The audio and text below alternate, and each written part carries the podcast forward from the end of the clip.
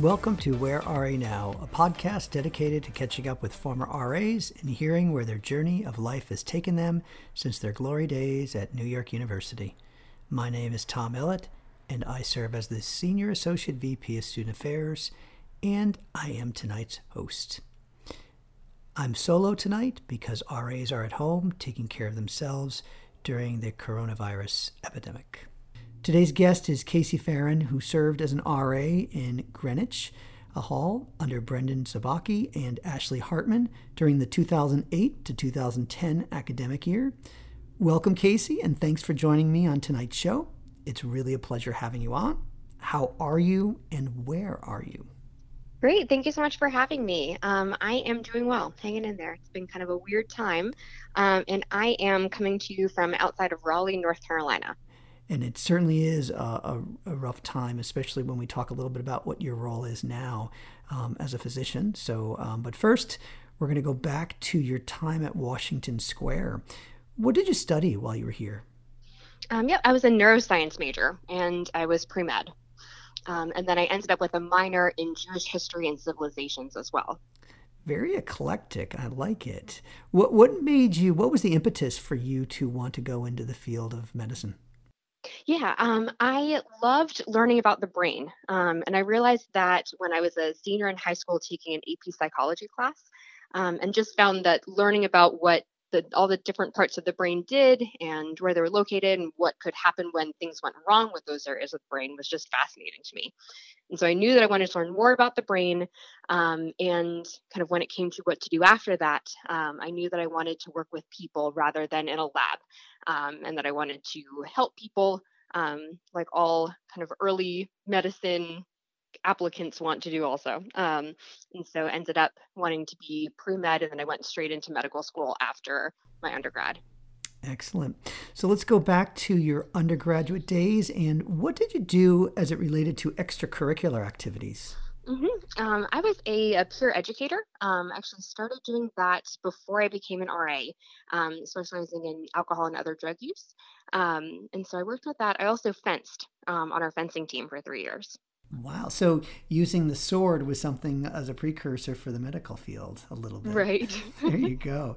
Um, did you always want to be an RA? Yeah, I did. Um, and I didn't really know what an RA did um, or what an RA was until my freshman year um, when I had a really, really great RA um, who was a lot of fun. I actually was on one of the exploration floors as well. And so he came up with great programming for us um, and really brought our floor together. And I knew that I wanted to do something like that as well. Well, and I want to give you a shout out here too, because you just recently came back for a spring development training day we had for the RAs, and uh, you did a great job. Uh, the RAs who were there were really excited to hear about your path and how you were able to take what you learned from the RA position and your other co curricular activities and put it into what you're doing today. Uh, so, what was it like to be on a kind of smaller residence hall staff in Greenwich?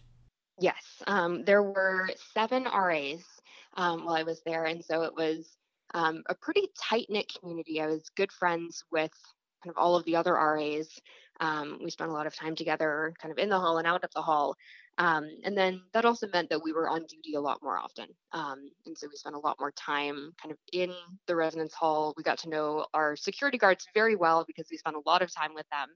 Um, and so it was a, a very tight knit community, but we spent a lot of time working as well. And how about the relationships you had with your residents? Mm-hmm. Um, I loved my residents. They were great. Um, just fun, kind of eclectic people. I was on an exploration floor for one of the years um, on foreign film. And so we had a lot of just very unique personalities, and um, Greenwich has a very interesting layout too. So we had very a few kind of big suites um, with eight people in them, and then smaller suites with um, about three people and probably the smallest ones. So it was a very kind of interesting group of people, and we had sophomores through seniors, um, and so we had uh, a wide range of people um, on our floors. When you think about the area of Greenwich, uh, did you take advantage of being in that part of the the West Village? Mm-hmm. I still love the West Village. It's still one of my favorite places to go to when I go back to the city. Um, I love walking around Bleecker Street. Um, I loved hanging out on kind of the, the Hudson River Park there. Mm-hmm, um, mm-hmm. When I was actually studying for the MCAT, I would go bring my books out there and study because it was way more fun than studying inside my room. It's a great location, hidden residence hall. I always say, you yeah. know, it's the the the view of uh, Jersey with the sun going down. No, nothing quite like it. Mm-hmm. I know it's gorgeous out there. So let's bring it out to now. What skills did you gain in this position? Yeah, um, I, I liken being on duty to now being on call. Um, it's still the similar approach where you sleep with your phone next to your pillow and kind of deal with any emergencies that that wind up in the middle of the night. So now um, the emergencies are a little bit different. It's the emergency room calling you because somebody's had a stroke um, or has had seizures and they need some guidance on what to do.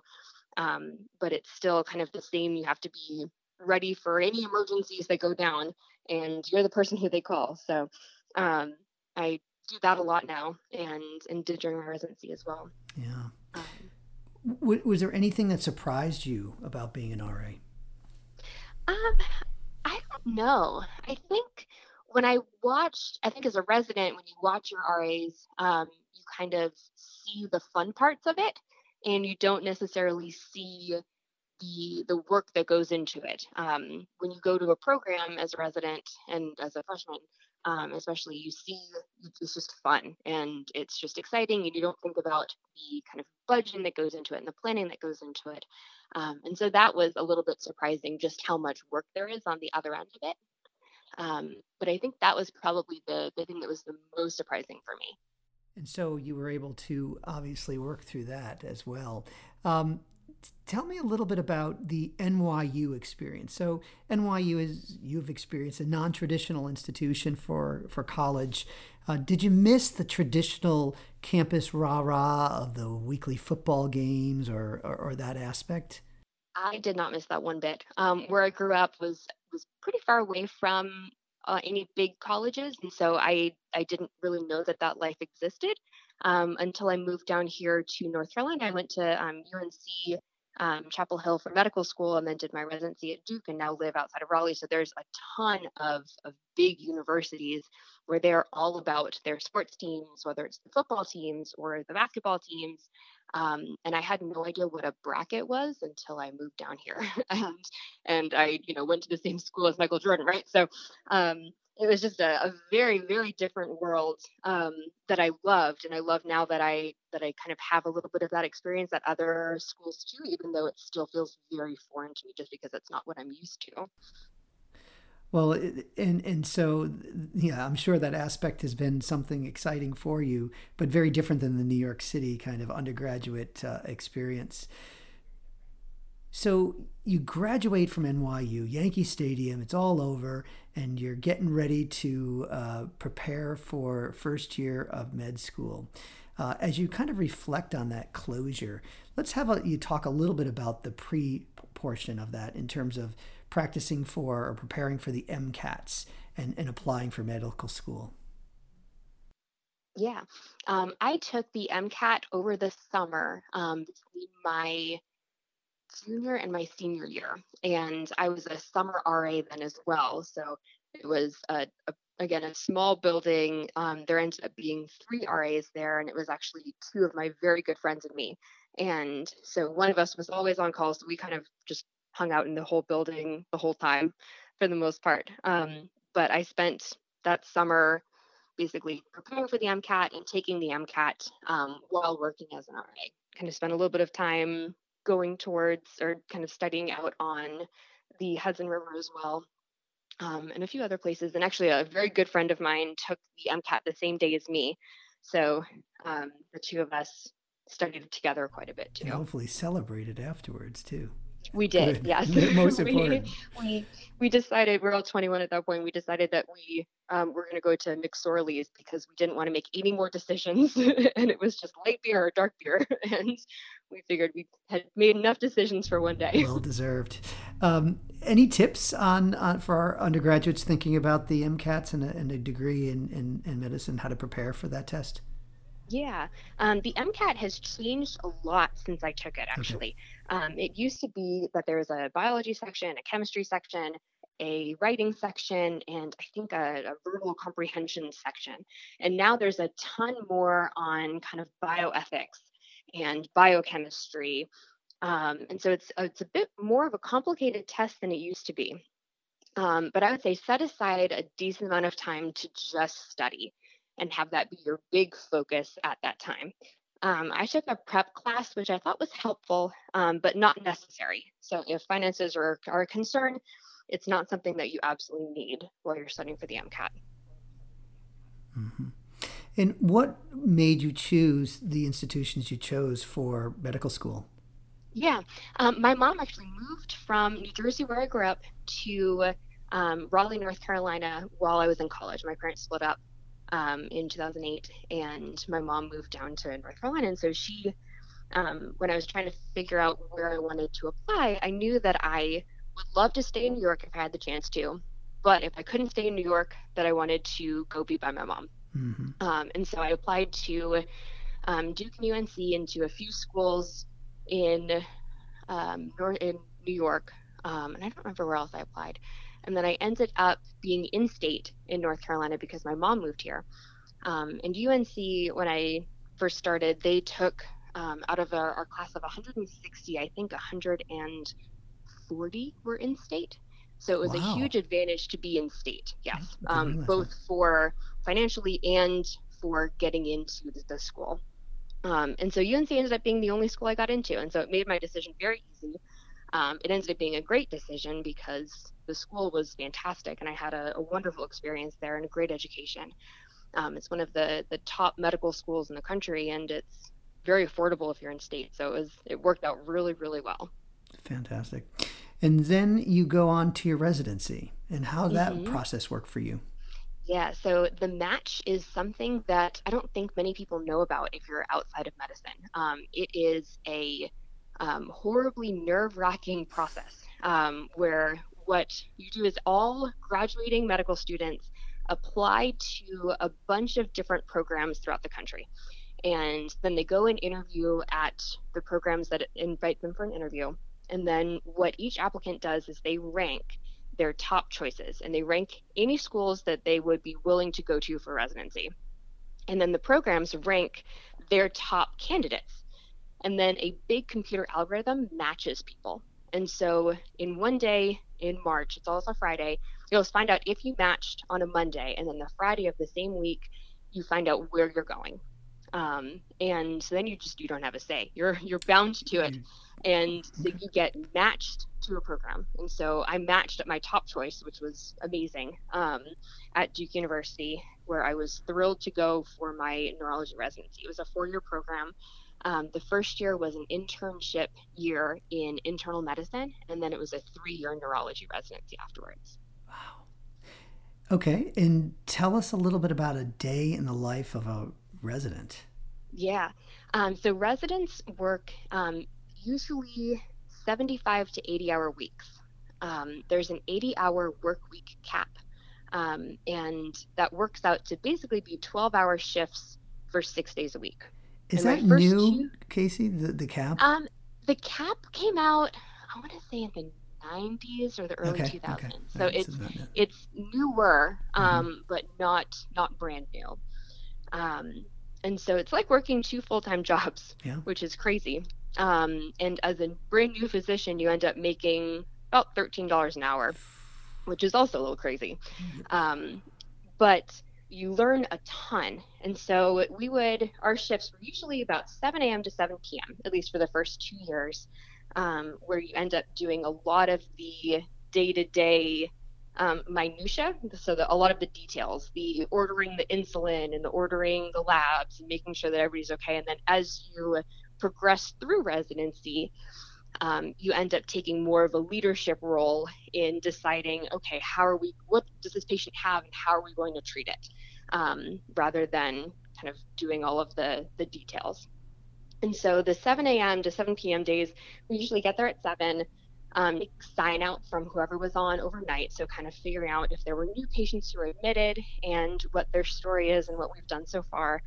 Um, and then knowing, kind of learning about what happened from people overnight. So, if somebody who had been stable during the day then had a big, you know, incident overnight, we'd hear about what happened. We'd hear about um, who, you know, fell getting out of the shower at night, um, those type of things. And then we would do what we call pre-rounds, which is where you go and basically see all of the patients. You kind of split up the census on in, as far as who's on your team um, and then go see whoever your patients are and kind of check in on them, examine them quickly, um, ask if they had any concerns overnight or any issues. And then we recollect as a big team and round on everybody, um, usually around 8, 8.30 or so. Um, and then rounds in both medicine and neurology take all morning. Um, and then we usually break at noon for a conference. And then from 12 to 1, there's usually some sort of learning activity where um, someone will come in and speak on um, some facet of neurology or they'll speak on some facet of medicine. Um, and then from 1 to 5 or so, we kind of finish up um, any orders that need to be put in. We follow up on labs that are new, we follow up on imaging that's been done. Um, if someone needs a procedure, that's typically when it happens. Um, and then from five to seven, we kind of tidy things up so that we can sign out at seven. Wow. And so you finished your residency and? Yes. Yeah. So I finished up my residency and then I did a one year fellowship at Duke University, um, specializing in multiple sclerosis. And so it was entirely outpatient. So I spent um, pretty much every day in clinic um, seeing patients with MS. And um, then I spent a little bit of time in our urogynecology clinic seeing what they do for patients because a lot of our patients have bladder problems just as part of the disease. Um, and then I spent a little bit of time in the rheumatology clinic because there's a lot of overlap between um, the neuroimmunology field and the rheumatology field um, specializing in things like lupus or Sjogren's disease or other autoimmune conditions. Um, and then after that, I started at a private practice in Raleigh called Raleigh Neurology Associates. Um, it is a large neurology private practice. We have 28 physicians and about 340 employees total. Wow. Yeah, like so I started there in July.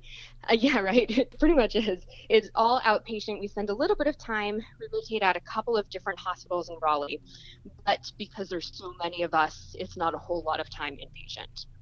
Wow, that's a lot. Yeah. Uh, tell us, give some advice to uh, students who want to go into neurology. Mm-hmm. Um, so neurology is fascinating. Um, every day is a little bit different. I have some patients who have very run of the mill um, migraines or um, epilepsy or um, Parkinson's, and then I have patients who have just these very oddball diagnoses, um, and a lot of patients who have something that I don't even know what it is. Um, and so being comfortable with uncertainty tends to be really helpful. Um, a lot of our patients have a really hard time with we don't really know what this diagnosis is and if i'm comfortable with it i can convey that comfort to them and and settle them down some. Um, and then i think curiosity is is one of the most important character traits especially for a neurologist but for any physician. Um, just the the love of learning and the love of finding out more about whatever is going on with the patient. How do you stay active and up to date with these new diagnoses and these new diseases and mm-hmm. other uh, issues that patients bring to you? Yeah, that's a great question. Um, especially in the field of multiple sclerosis, um, in the past year, there have been four new medicines that were approved for the treatment of MS, um, which is just insane. That's so many drugs. Um, where there were four drugs for you know 10 years between 1995 and 2005. Um, so it's it's remarkable that drug development is so fast. Um, what's nice is that each um, we have a pretty good relationship with drug reps, which sounds a little bit awful, um, but can be really helpful when they're bringing us new information. Um, and I think all physicians have um, really need to to be mindful of the pros and cons of working with drug reps and just knowing that bias exists and knowing where your bias may lay can be helpful, um, but they can be really helpful as far as bringing extra information about about new drugs. And so I have a, a phone call with um, someone from the drug company for a brand new drug that was just approved a couple weeks ago um, on Thursday. And then we also spend a bunch of time at conferences. Um, there's one conference that I really like every year. The American Academy of Neurology is our big overarching neurology group. Um, and so I spend usually each year I try to go to their big conference. Unfortunately, this year it was canceled. Um, so it's going to be a little bit harder to keep up with everything new that's come out in the past year. Um, but I like to do that. So you're doing research as well in some regards. Yeah, some. Um, our private practice doesn't do a whole lot of research, um, but we do have a research department and we're involved in a lot of big clinical trials, which is really cool. That's, um, that's something interesting because I, at Duke or at a big academic center, um, you tend to do a lot of kind of your own personal driven research. Um, so I spent some time looking at um, imaging characteristics of MS and another condition called neuromyelitis optica that's kind of similar. Um, and did some other kind of chart review type research, um, but didn't really have much exposure to big clinical trials. And so now we're looking at big clinical trials um, where a drug company will come in and say, hey, we've got this new drug. Here's what we've got so far. It looks really promising. We have you know reached out to 100 centers across the country would you like to be one of them and we'll look at what they have and we'll try to enroll some patients in, the, in those clinical trials which is really cool. And i would imagine being in such a robust large center like you're working in yeah. your colleagues are really helpful as well in yes. this discovery. That's great. Yes. Mm-hmm. well we really appreciate you sharing with that. It's really important work that you're doing. Um, as we kind of come to conclusion to a couple more questions. One is first um, most memorable moment so far working in the field Oh boy. Um, right, right now, things have been have been very crazy. We've switched to um, telemedicine as much as possible, and feel like every week is totally different from the last week. So I'd say we're living through it right now. Yeah. Um, time for shout outs. Do you stay in contact with any other RA alums? And if so, so who are they? Caroline Lyons um, and some with Gus Hargrave. Um, so those are probably my my resident friends. Excellent. Uh, speed round. Now, a chance for you to tell us about your favorite memories of NYU. What was your favorite tradition at the university? Uh, grad, grad, yeah, the grad alley, probably. A lot of fun. Did you go abroad? I did. I studied in Tel Aviv for a semester. Favorite dining hall? Ooh, probably Hayden. Favorite NYU professor? Wendy Suzuki. She's great. I don't. Did you do the Intensati when you were with with her? Yes, I did. It was her first year doing it, and it was so much fun. Great work. Any celebrity sightings as an NYU student? Um, I went to a party with Haley Joel Osment once. Oh, okay. Yeah. he was in Rubin. Did you were you in Rubin as a freshman? Um, no, I wasn't. Um, but my uh, a friend of mine at the time was, and so I saw him a couple times. Then a couple years later, it was like our I think our senior year. I ended up at the same party as him. That was wild. Yeah. Casey, thanks so much for spending some time to discuss your journey and where your life after NYU has taken you. As always, thanks to our listeners who can stay connected with RA alums who are living the Dream School alumni version. Casey, what you're doing is so important, the work that you're doing and the commitment you have to solving the problems of the brain. Um, I really appreciate your time, especially during this difficult time. Great. Thank you so much for having me. Special thanks to my engineer, Alejandra Aravallo and our executive producer, Shahara Ranasingh, and to the current professional staff and the alums such as Brandon and Ashley, who assisted these great RA alums in skill acquisition along the way. If you like tonight's show, look for more content on the RA NYU alumni website, which lists RA favorite books, pics of all time favorite memories, and RA alumni accomplishments. Until next time, Please take a moment to thank all the healthcare workers trying to help those in distress every day we live today. Thank you, Casey, and you all take care.